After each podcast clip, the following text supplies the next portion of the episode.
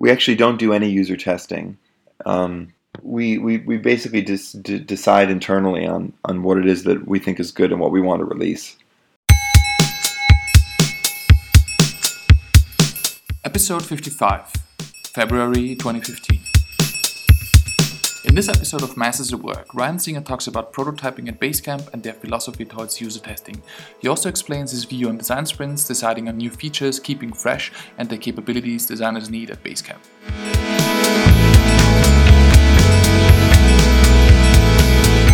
Um, how do you prototype at Basecamp?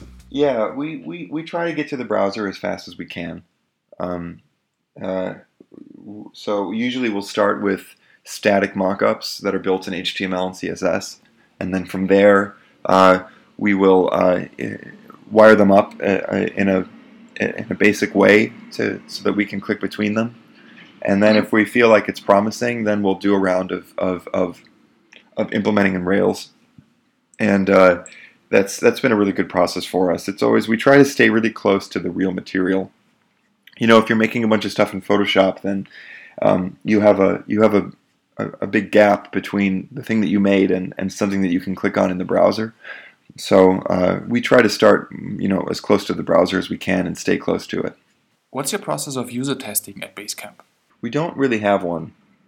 Um, we actually don't do any user testing. Um, we, we, we basically just d- decide internally on, on what it is that we think is good and what we want to release. Um, lately, we've been doing um, some interesting customer research uh, but it, it, it hasn't been user testing in the sense of trying to see whether an interface is understandable or clear to somebody. Um, we've been doing research to learn um, why people use Basecamp and what situations drive them to, to start using Basecamp and and what they're trying to uh, accomplish with Basecamp so that we can understand what's important about it and, and how we need to focus on it. Um, uh, you know, I, I know that there are some user testing techniques that have been useful for, for, for other teams, but for us, it's uh, um, it's just something that we take on our own shoulders. We're, I, I, I think we're, you could say that we're inspired by Apple in that way, that we, we put it on our own shoulders and we think it's our job to, to come up with something that makes sense. Um, are you a fan of design sprints? Um, you know, we don't do anything formal like that. I think um, if you're a consultancy, then you you naturally will package those things into you'll give them fancy names and you will attach prices to them and, and you want to have a formal process because that's what you're selling. Um, but mm-hmm. for us internally, we don't need to do things like that. We can just we can do that in a totally casual way where it's like, okay, you have an idea, great, let's let's see it. And then you, you, you mock out the idea and then you look at it and then if it's interesting you continue. You know, it's which in, in essence is the same thing as a design sprint, but without we don't need to have a rule about how many days you do it and what the step is that comes after and so on. You know, a lot of the things that um, are codified in the agile world are um, the uh, things that are, are, are, common sense things.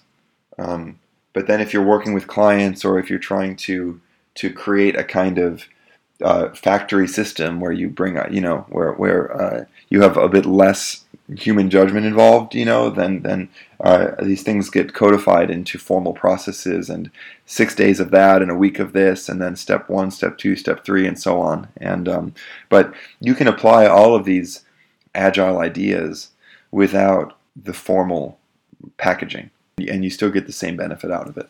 I was wondering how Basecamp decides on new features and how heavily designers are involved in this process. Yeah, um, the designers are very involved in it. Um, and uh, it's a mixture of ideas coming down from the partners and ideas coming up from from support and from the team in general. I mean, everybody has things that they notice and things that they think that could be better. And um, uh, I think actually that um, we've done a round of customer interviews recently, and um, I think this has actually led to some of the most interesting feature ideas that we've had in a long time, um, because we've been hearing from customers we've, hear, we've been hearing them describe what it is that they're, they're, trying to do, and we've been learning about the situation they're in where they try to implement Basecamp. And by really putting ourselves in their shoes and seeing what they try to do with Basecamp and, and, and the details of, of, of the steps that they go through, it helps us to, to identify weak points. so that's um that's actually a, a, new area that I'm really excited about is um, getting it. We're really basically getting feature. We're not getting the feature ideas from the customers, but rather we are we're learning about what the customers are trying to do, and then we're we're noticing um, things that we can change to to make that easier for them. Do you have other techniques to keep the product fresh? We basically what we're trying to do all the time is is keep the, the basic attitude is we're trying to um, to make the product better, but not by adding things onto it, but by clarifying it. Mm-hmm. And um, uh, so the attitude is basically that we, we're trying to to always come back to the basics a little bit like what we talked about earlier that you the best way to push the envelope is to focus more on the basics than everybody else you know we're trying to really get clear on what is it that basecamp is doing for people how is it that people are using basecamp? What is really valuable about it? And then how can we make it better for those things? So how can we make it easier to understand? How can we make it faster? How can we make it um, you know, uh, uh, how can how can we put the right button in the right place based on what people are trying to do? Um, so it's it's it's really like a refining process over the years, more than it is like we could add this feature, or we could add that feature, or you know what I mean. It's not it's not so much an expanding process as it is a kind of refining process. I have a follow up question for this. How do you keep fresh as a designer, having worked so long on the same product and the same company? Well, we are lucky um, that there's quite a lot of freedom inside of the company um, for new ideas and for things to happen in different ways. I think I think our ability to be fresh um, as designers has a lot to do with the fact that the company has isn't it hasn't frozen into a single process or you know uh, some sort of political structure where or power structure or something. It's um, it's it's always changing kind of how we do projects internally and and where the ideas come from. And there's just a lot of experimentation internally with the structure of the company as well. So i think that that helps a lot actually. Um, for example the fact that we were able to to just try out these customer interviews when this was a totally new thing for us. Um, and uh, we've tried different ways of tackling projects. And so i think uh, staying fresh uh, is the same problem, uh, no matter what, whether you're working on one product or, or, or ten different products. Uh, it's it's it's it's kind of there's an individual side to it, and then there's the company side to it. You know, so like as a designer, I try to stay fresh just by following my interests. You know, I'm I'm not just waking up every day and looking at Basecamp and then and then closing the laptop and then that's it. You know, I'm really interested in, in, in other products. I'm really interested in new ideas. I'm sketching things that, that based on um, uh, on what I see and uh, um, y- using um, all the different. I mean, like I've been really interested in in in the in iPhones and iPads and all the mobile stuff lately, and that's led to all kinds of new ideas. So I, I don't know. It's just like there's always.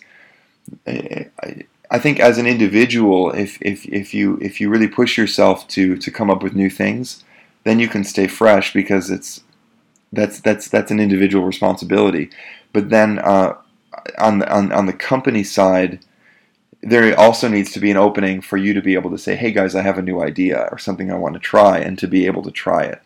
You know, so somehow it's it, there's there's both sides to it, and I, I think we're lucky that on the company side of things that there is enough room for the, for experimentation that that we're able to to actually get a couple people together and try to implement the ideas we come up with.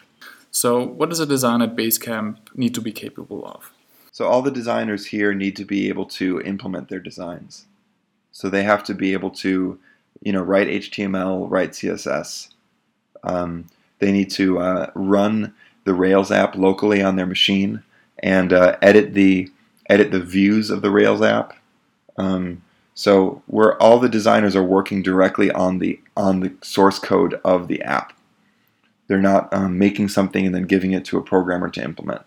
So we, we have the actual Rails app running on our machines, and um, we're loading up the different view files and sometimes modifying controllers so that we have the instance variables we need or whatever, or writing helper methods so that we can um, make the view do what it needs to do. Um, so uh, that's uh, that's that's the baseline. Is that it's um, nobody is just kind of creating an image and then and then giving it to somebody else to transform into software. We're all making software. We're just focused on the view element of the software. And how much JavaScript is implemented by designers? Um, uh, some more than others. Uh, some of us do very little JavaScript, and we just kind of manage by copying and pasting things that we've seen the others do, and uh, and then we have a couple who are who are very proficient at it, and then we have. Um, I would say for for any kind of heavy duty JavaScript, we, we, we, we lean more on the programmers for that. So would you say that knowledge of JavaScript and of Rails backend is a plus when designers apply Basecamp? It's definitely a plus, um, uh, but it's it's a requirement to actually be able to have the app running and to be familiar with Rails. So you need to know at least you need to be able to work in the view files of, of a Rails app, um, and uh, you don't need to know as a designer how to how to how to set up the models and the controllers. But um, the more that you do, the better, because it, it, it helps you to understand what's going on, and it can help you when you're prototyping things. I mean, we've definitely had some projects where you know, if, if you need a programmer to be available, then maybe you won't be able to do the thing that you want to do. But if you can do it yourself, then you can make it happen. So it's it's it's uh, the more the more that we learn individually as designers, it just the more capable we are, the more we're able to to we don't have to convince somebody else to make something happen, but we can just make it happen. Um, I have a question about the onboarding process for new designers. How does the vetting process, onboarding process for new designers work at Basecamp? I don't know. okay. Uh, I don't feel like we really have one. They kind of come into the mix and start working on a project, and um, I, th- I think we're still figuring that out, to be honest.